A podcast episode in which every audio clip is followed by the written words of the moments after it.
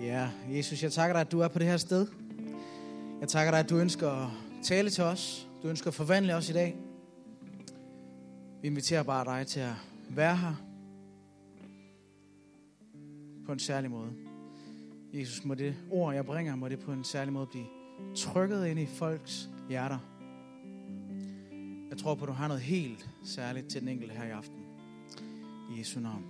Amen. Jeg har spurgt Joel, og han har forsikret mig om, at han ikke har kigget på mine noter. Ellers så ville jeg være overbevist om, at han havde stjålet i hvert fald en del af min prædiken. Men jeg tror egentlig, det er Guds måde at bekræfte på, at der er noget særligt, han ønsker at gøre her i dag. Og kan, kan jeg være lige ud? Nu siger vi, det er family night, og det er family time. Så tror jeg, hvis du er her, så er det fordi, du er leder.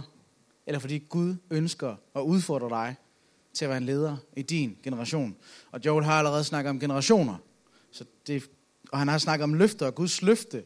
Så der, han har taget nogle af tingene, men øh, vi hører det to gange. I får det i hvert fald to gange. Og det bliver det er bedre, når jeg deler det, når Joel deler det. men jeg er glad for at være her.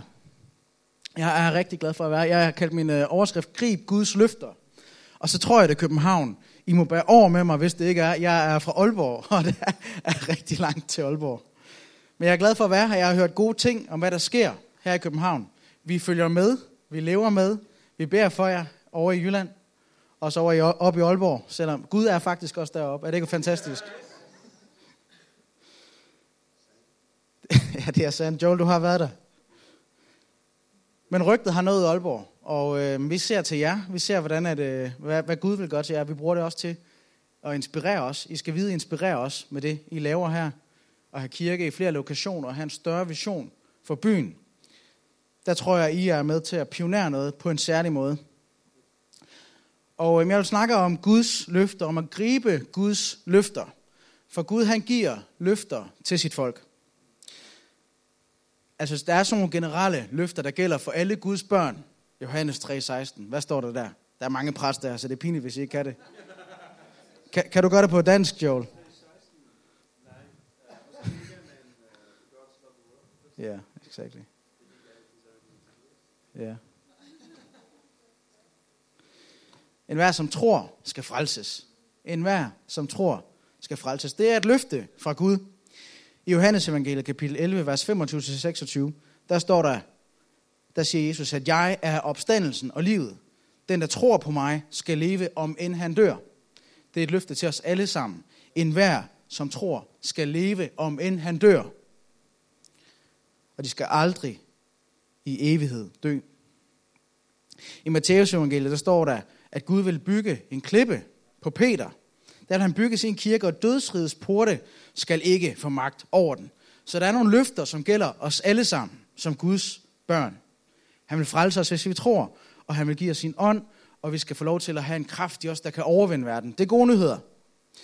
Gud han giver os specifikke løfter til lande. Tror vi det? Hvad er det, Joel, du plejer at sige? Ved I, hvad Joel plejer at sige? Danmark belongs to the king. Hashtag. Hashtag. Er det rigtigt? Og jeg tror faktisk, at det er et løfte over det her land, at det her land, det tilhører på en særlig måde Gud. Og jeg tror, at Gud han vil bruge det her lille land, det må vi jo indrømme, at det ikke, altså så er det heller ikke vildere. Og nu ved jeg godt, I siger, at nu er jeg kommet til Storbyen og sådan noget, men køb mig slap nu af, ikke? og så er det heller ikke vildere. Men jeg tror, at Gud han vil bruge det her land til at øve stor indflydelse. At det vil være et land, han bruger, ligesom, ligesom hyrdedrengen David, der, han var blot en ydmyg hyrdedreng, men alligevel så blev han brugt til store forandringer i sit land. Han var faktisk konge, selvom han startede som rødmosset hyrdedreng. Og Gud giver os løfter til bevægelser.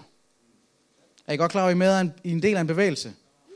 Ham, der sidder heroppe foran, han er faktisk leder af den bevægelse. Hvis, at, øh, hvis, at I ikke, øh, hvis I ikke ved det, så kan I lige række hånden op, så giver jeg navnet til Jakob, og så kan han revse jer bagefter. Men jeg tror, at vi som apostolsk bevægelse er kaldet til også at øve indflydelse. Vi er kaldet til at være sendt med tro, håb og kærlighed, for at vi må se transformation omkring os. En bevægelse, der pionerer og bryder nyt land, og som ser alle Guds mangfoldige tjenester komme i spil. Tror I på det? Eller tror vi bare, at vi er kaldet til at være sådan en lille familie, der hygger sig, og om det er godt nok, så har jeg også nogen, der snakker om, når det er svært. Eller tror jeg faktisk, at vi er kaldet på, til at være på en vandring sammen. En familie på mission. Der skal bryde nyt land. Der skal jo indflydelse i det her land. Jeg tror, Gud har løfter til os, som enkeltpersoner, som land, som bevægelse, men også som lokal menighed. Og øh, der er det jo fedt at stå her i hovedstaden, i hovedkirken. Er I godt klar over det? Det er rigtigt. Ud fra den her menighed er stort set alle apostolske menigheder på en eller anden måde plantet. Alle større byer, alle regioner, inklusivt Aalborg, de er sendt ud, det er er sendt ud fra det her sted, til at tage landet. Så jeg tror, at den her kirke har ikke bare et kald til at forvandle den by, den er plantet i, den har faktisk et kald til hele landet. Timothy Keller, kender I ham? Den største evangelist i New York, som skriver en masse fantastiske bøger. Han snakker om, at hvis du skal påvirke et lands kultur, så skal du påvirke hovedstaden. Du skal påvirke de store byer. Det kan godt være, hvis man vil præge Nordjylland, så er det godt at have fat i Aalborg. Og hvis man vil præge Sønderjylland, så er det godt at have fat i Kolding. Og hvis du vil præge Fyn, så er det godt at have fat i Odense. Men vil du præge et helt land, lå præge et helt lands atmosfære og kultur, åndelig atmosfære, så skal du ind og præge hovedstaden. Og der sidder I. Og der tror jeg, at I har fået et særligt apostolsk mandat til ikke bare at forvandle byen, men også at forvandle nationen. Det er noget, den her kirke har gjort før, og det er noget, der stadigvæk ligger i, den, i dens DNA. Og jeg tror, at Gud i den her tid, han vil opflamme det på ny. Og jeg tror, at står, det I står her, det er begyndelsen på en ny bevægelse af Gud ud fra den her menighed. Jeg tror, I er ved at genopdage noget af det DNA, som altid har lagt her. Og Gud han vil vise jer, hvordan det skal implementeres og bringe transformation ind i en ny generation.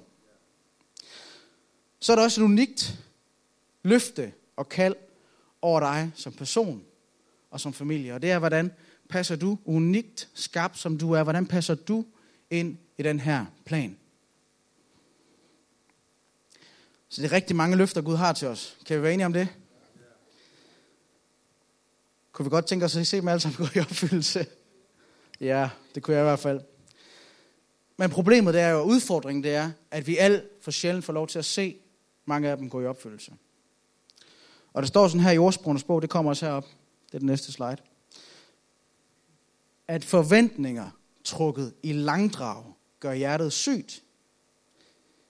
Et opfyldt ønske er livets træ, men et forventninger trukket i langdrag gør hjertet sygt. Det kan faktisk gøre noget, det kan faktisk gøre skade på vores inderside og gå med en længsel i alt for lang tid, uden den bliver opfyldt. Jeg, har, jeg, var, jeg var kæreste i, i, i fem år, før vi blev gift. Halleluja. og jeg kan skrive under på, at det her det kan gøre hjertet sygt. Og gå rundt med længsler i mange år, uden at se dem opfyldt. Det kan gøre hjertet sygt. Det kan også være, det kan også være på andre områder, hvor man går og længes efter, at der skal ske noget vildt i min by, der skal komme vækkelse. Og er der nogen, der har hørt det som børn? Det har jeg hørt som barn. Vi får vækkelse, venner, næste år til den her tid. Halleluja menigheden, de kan slet ikke være her. Og så ser man, at år efter år, så sker der ingenting. Og det ender med, at folk de bliver skuffet, de bliver bitre. Der er noget på indersiden, der går i stykker. Og jeg tror, at der er nogle generationer, Gud velsign dem, der er gået foran os, som har bygget noget, men de har ikke helt set det gå i opfyldelse. Det, der var lovet over deres kirke, deres bevægelse, de har ikke helt set det gå i opfyldelse. Og det har givet, det lyder, det lyder lidt sygt, men det har givet syge hjerter. Det har givet skuffede hjerter. Det har givet brudte hjerter. Og det har været en grund til, at man ikke har ture og tro på løfterne og gribe ud efter dem, når de har været lige foran dem. Så hvad du beslutter, hvordan du handler, hvad du gør, det kan få enormt store konsekvenser. Vi kender alle sammen historien om Israel. Gør vi ikke det? Eller er der nogen her, der ikke kender historien om Israel, så skal jeg nok fortælle den på den næste halvanden time. Men der var det her folk Israel. De fik rigtig, rigtig mange løfter af Gud. De blev lovet et land. De blev lovet, at alle folkeslagene ville blive velsignet gennem den. Det var et løfte, der blev givet til, the promised man, Abraham. Ikke også? De blev lovet, at de ville være Guds særlige ejendomsfolk. De blev lovet, at verdens frelser skulle udgå fra dem. De blev lovet, at Israel skulle være et evigt kongedømme. De havde en masse fantastiske løfter. De skulle få deres eget land, og det skulle flyde med mælk og honning. Jeg ved ikke, om I har lyst til, at København flyder med mælk og honning det, det kan være, at I har nogle andre ting på listen end lige mælk og honning, men øh, det kan vi snakke om på et andet tidspunkt. Men der var en masse løfter over det her folk. Men fordi at for, forventningerne, løftet, det blev trukket i langdrag, så gjorde det noget ved deres indre. Og det gjorde, at der kom en mistillid ind til Gud. Forventninger trukket langdrag giver et sygt hjerte. Og Gud han var heldigvis tålmodig og sød og rar og alt det her, som vi nu ved, han er. Og tålmodig med det her folk. Og griber mirakuløst ind igen, igen og igen og igen i deres liv og siger, have tillid til mig, have tillid til mig, have tillid til mig. Men alligevel så ender det med, at de mister tilliden. Det der syge hjerte, det der brudte hjerte, tør ikke helt at give sig hen. Tør ikke helt at gå all in. Og Gud lader det her stå på i 40 år, hvor de vandrer igennem mørken. Og jeg ved ikke, jeg ved ikke hvordan, det, øh, hvordan det har været. Prøv at tænke at have vandret i en ørken i 40 år. Hvis du er 35 år ung, ikke også, Jacob? Hvis du er 35 år ung, så er 40 år rigtig, rigtig lang tid. Hele din barndom, fra du øh, har kravlet rundt i sandkassen, bogstaveligt talt, til nu, der har det været det eneste, du har kendt.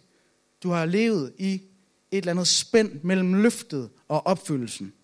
Du har altid været på en vandring. Du har altid været in between.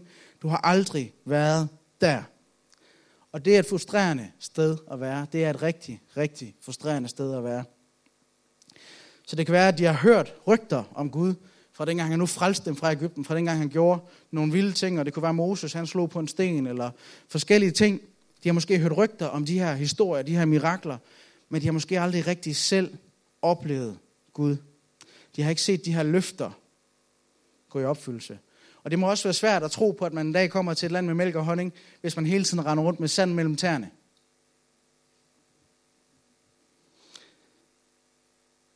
De kendte kun en tilværelse, hvor man altid rejste mod målet, hvor man aldrig var der.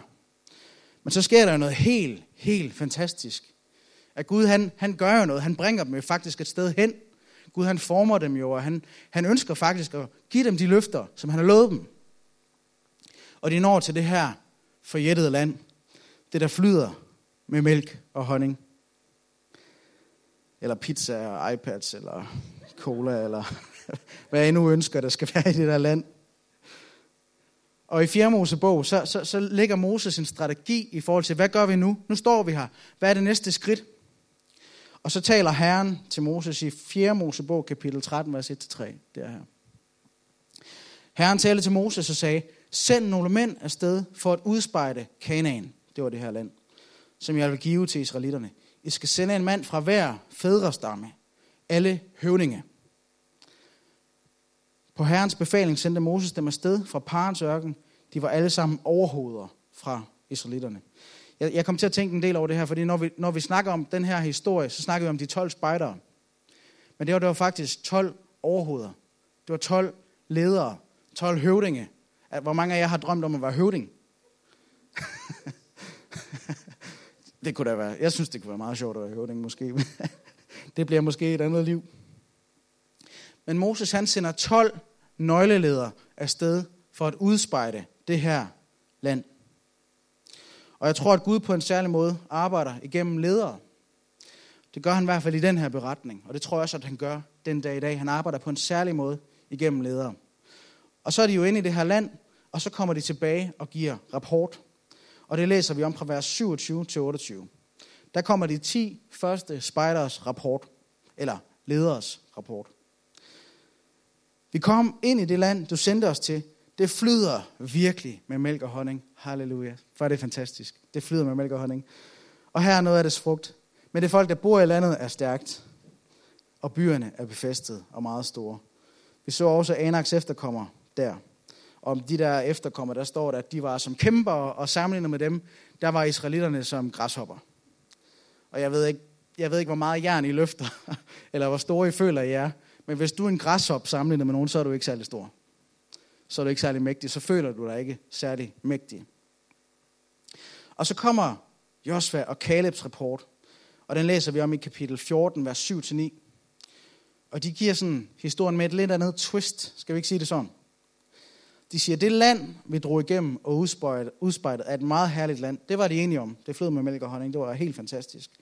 Hvis Herren holder af os, vil han føre os ind i dette land og give os det. Et land, der flyder med mælk og honning. Gør ikke oprør mod Herren. I skal ikke være bange for landets befolkning. Dem æder vi. Hvor de andre siger, vi er græshopper. Så siger dem her, dem æder vi. Deres skygge har forladt dem. De er fuldstændig færdige. De kan putte, de har ikke en chance. Men Herren er med os. I skal ikke være bange for dem. Og Caleb og Joshua, de var helt unge mænd. De var unge ledere. Og de havde mod. Jeg ved ikke, jeg ved ikke hvordan I har det med gruppepres og med, øh, med at være i mindretal og være en minoritet. Men hvis der lige har været 10 andre, der har givet en negativ rapport, så er det ret svært at komme og sige noget positivt. Lad os nu sige, hvor mange her kan godt lide matematik? Okay, jeg beder for jer bagefter. Forestil jer, at I har været til en matematikprøve. Og så bagefter, så snakker du med 10 kammerater, og de siger, at svaret er noget helt andet, end det du har svaret. Hvordan har du det? Tror du på dit svar? Er, er du sikker i din sag? Men jeg ved, at jeg har regnet rigtigt. Og, men når du har hørt fyr nummer 7, 8, 9, 10, begynder du sikkert at tænke, at det, jeg har sikkert taget fejl. Jeg, jeg må have bildt mig selv noget ind. Jeg har sikkert set forkert. Sådan tror jeg, de fleste af os vil have det, hvis der var kommet 10 andre. Men det er altså det, der er sket her. Der er kommet 10 andre, og alligevel så er der to mænd her, to unge mænd, to unge ledere, som tør at sige, det med vi. Vi tager det land. Gud har lovet det, og han vil give det.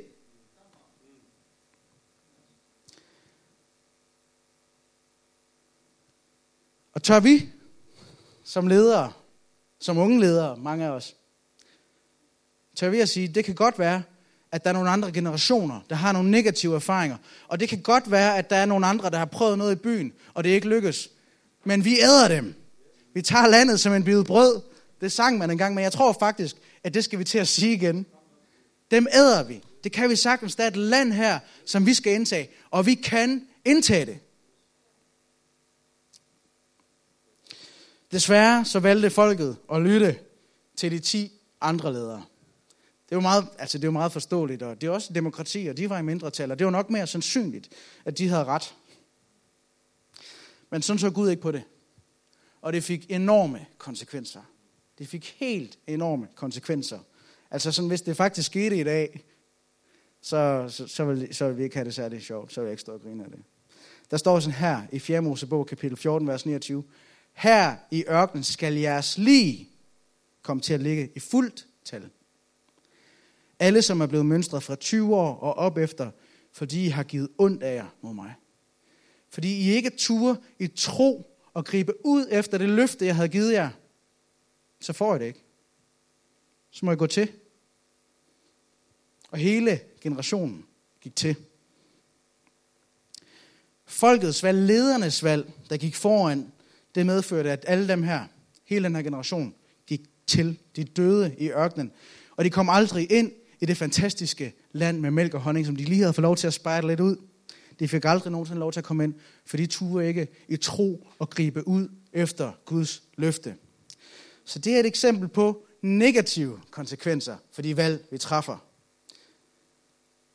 Det er et eksempel på negative konsekvenser ved at følge forkerte ledere. Og jeg tror, I har nogle gode ledere her. Jeg tror, I har rigtige ledere her, så I skal ikke, I skal ikke begynde at blive bange og nervøse osv. Joshua og Calebs beslutning, det medførte også kæmpe konsekvenser. Ikke bare blev deres egne liv reddet. Det var en god ting. Og de er frelste, de har det godt med Jesus, og de kommer i himlen, og halleluja. Men hele deres generation blev reddet. Alle fra 20 år og ned, de fik lov til at leve dem selv og deres efterkommere. Alle sammen, hele den generation, kunne takke de to ledere for at gå foran og sige, dem æder vi. Vi kan godt gøre det. Gud er med os. Jeg tror på, at vi kan indtage det her land. Vi er ikke græshopper. Gud han er med os. Hvad kan så være imod os? Og det er et eksempel på positive konsekvenser, venner. Positive konsekvenser for de valg, vi tager, selvom det kan være svært. Selvom det ikke lige ser sådan ud, selvom det ikke ser sandsynligt ud, at man lige kan gå ind og overvinde dem. De her store befæstede byer, de her kæmper. Så havde de en tro på, at det var muligt, på at det kunne lade sig gøre. Og det ærede Gud, og Gud han frelste dem, og han reddede dem alle sammen. Og jeg er sikker på, jeg er fuldstændig sikker på, at havde de lyttet til Caleb og Josvas rapport, og var gået med dem ind i det land, så havde de taget det lige så nemt, som de sagde, de ville tage det. Så havde de ædt dem. Så havde de indtaget de byer. Så havde de taget landet. De havde taget Guds løfter i besiddelse. Og jeg tror, at jeg er her i aften, fordi at, øh, der er ledere på det her sted, som skal velsignes, som skal opmuntres, som skal have mod til at stå i en by, hvor de ikke er ret mange, hvor det godt kan se svært ud, hvor der måske er nogle andre generationer, der har nogle andre erfaringer, hvor der måske er nogle andre kirker, der har nogle andre erfaringer. Jeg vil bare sige til jer, at det er ikke jeres erfaringer. I har en Gud, som er med jer. Og hvis Gud han har lovet det, så kan han også gøre det. Og han leder efter en ny generation af ledere, der ikke har syge hjerter, der ikke har skuffet hjerter, men som siger, ja, vi tror, og vi vil. Vi tror, og vi vil, og vi kan. Hvis du er med os, Gud, hvis du har sagt det, så gør vi det. Og jeg tror, hvis I vil rejse jer for det her sted, så alle de der løfter, jeg snakker om for vores land og for jeres by og for den her menighed, det tror jeg ikke bare, at det er sådan noget, vi står og siger for, for at gejle op til at, at komme ind i kirken og være frivillig. Jeg tror faktisk på, at det kan ske. Jeg tror på, at det kan ske. Hvis der er en gruppe ledere her, det behøver ikke være ret mange, men hvis der er en gruppe ledere her, der tør at rejse sig og sige, jeg vil, jeg vil gå foran, så tror jeg, det kan blive til frelse for jeres generation. For jeres generation.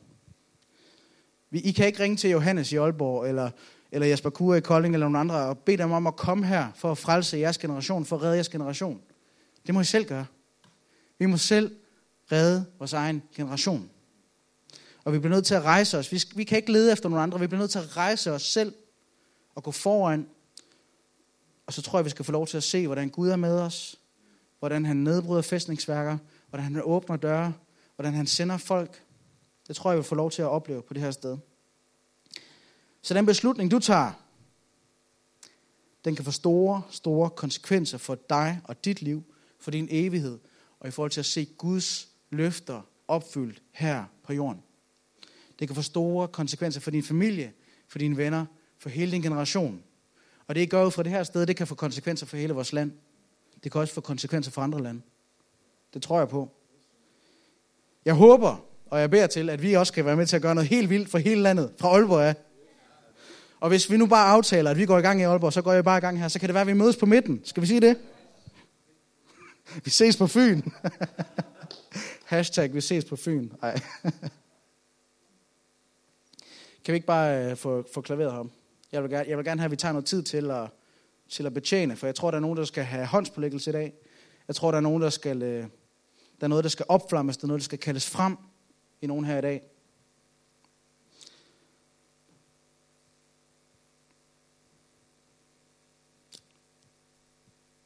Fordi det er ikke særlig nemt det her.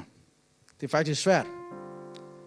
Jeg tror, det er svært at komme på trods af forrige generationers erfaringer, på trods af andre kirkers, menneskers erfaringer, så alligevel have troen, og alligevel have håbet, og alligevel have modet til at gå, til at gå foran.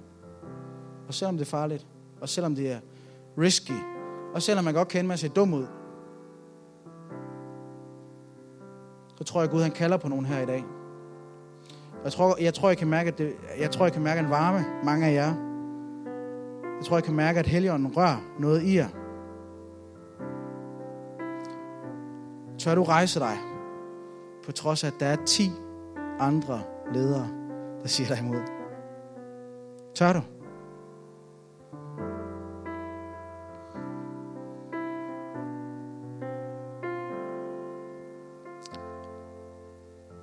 Gud han kommer ikke til bare at komme og trumfe noget igennem. Han bevæger sig, og han virker igennem os. Og han spejder altid efter nogen, der er villige til at gå foran. Nogen, han kan arbejde igennem. Så jeg ønsker bare at invitere jer i dag til at være medarbejdere på det, som Gud han ønsker at gøre i det her land. Den vision, der er for det her sted, det er ikke Jakobs vision. Det er ikke Joels vision. Det er Guds vision. Det er noget, Gud ønsker at gøre.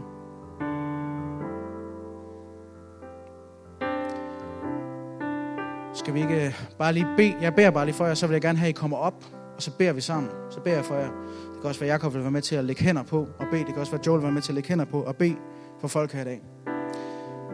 Jesus, jeg takker dig, fordi du har sendt denne gruppe mennesker til dette sted. Jeg tror, at den hver, der er her i dag, er her ikke tilfældigt. Men de er her, fordi du kalder dem. Du ønsker at bruge dem hver især til at være et lys i deres generation. Til at gå foran i deres generation. Ikke bare for deres egen frelse, ikke bare for deres venner, ikke bare for deres familie, men for en hel generation. Jesus, jeg beder dig om, at du må bevare hjerter her i dag. Du må omslutte dem.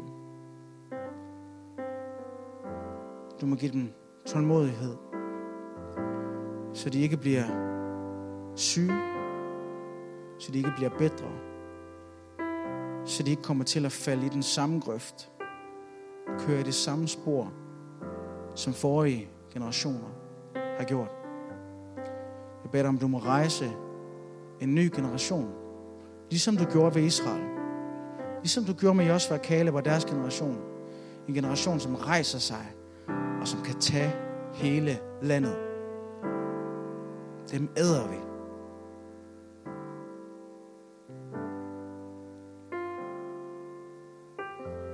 Giv os noget der til, giv os styrke der til, giv os kraft der til, giv os mod der til. I Jesu navn beder jeg. Amen. Hvis du føler, at det her det er på en måde rammer dig, jeg tror, det rammer rigtig mange her. Altså, tror jeg ikke, I var her. Du skal ikke bare komme foran dig. Jeg tror, der er noget, der skal opflammes. Jeg tror, der er noget, der skal fremkaldes. Jeg tror, der er noget, der skal, der skal styrkes. Noget, vi skal udruste og opmuntre hinanden i. Fordi det er ikke nemt at stå alene. Men jeg tror ikke, at de skal stå alene på det her sted. Jeg tror, I skal få lov til at stå sammen. Vi skal få lov til at stå i det her sammen.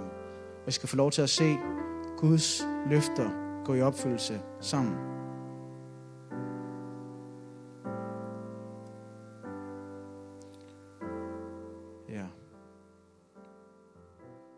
Må jeg, må jeg ikke bede for dig?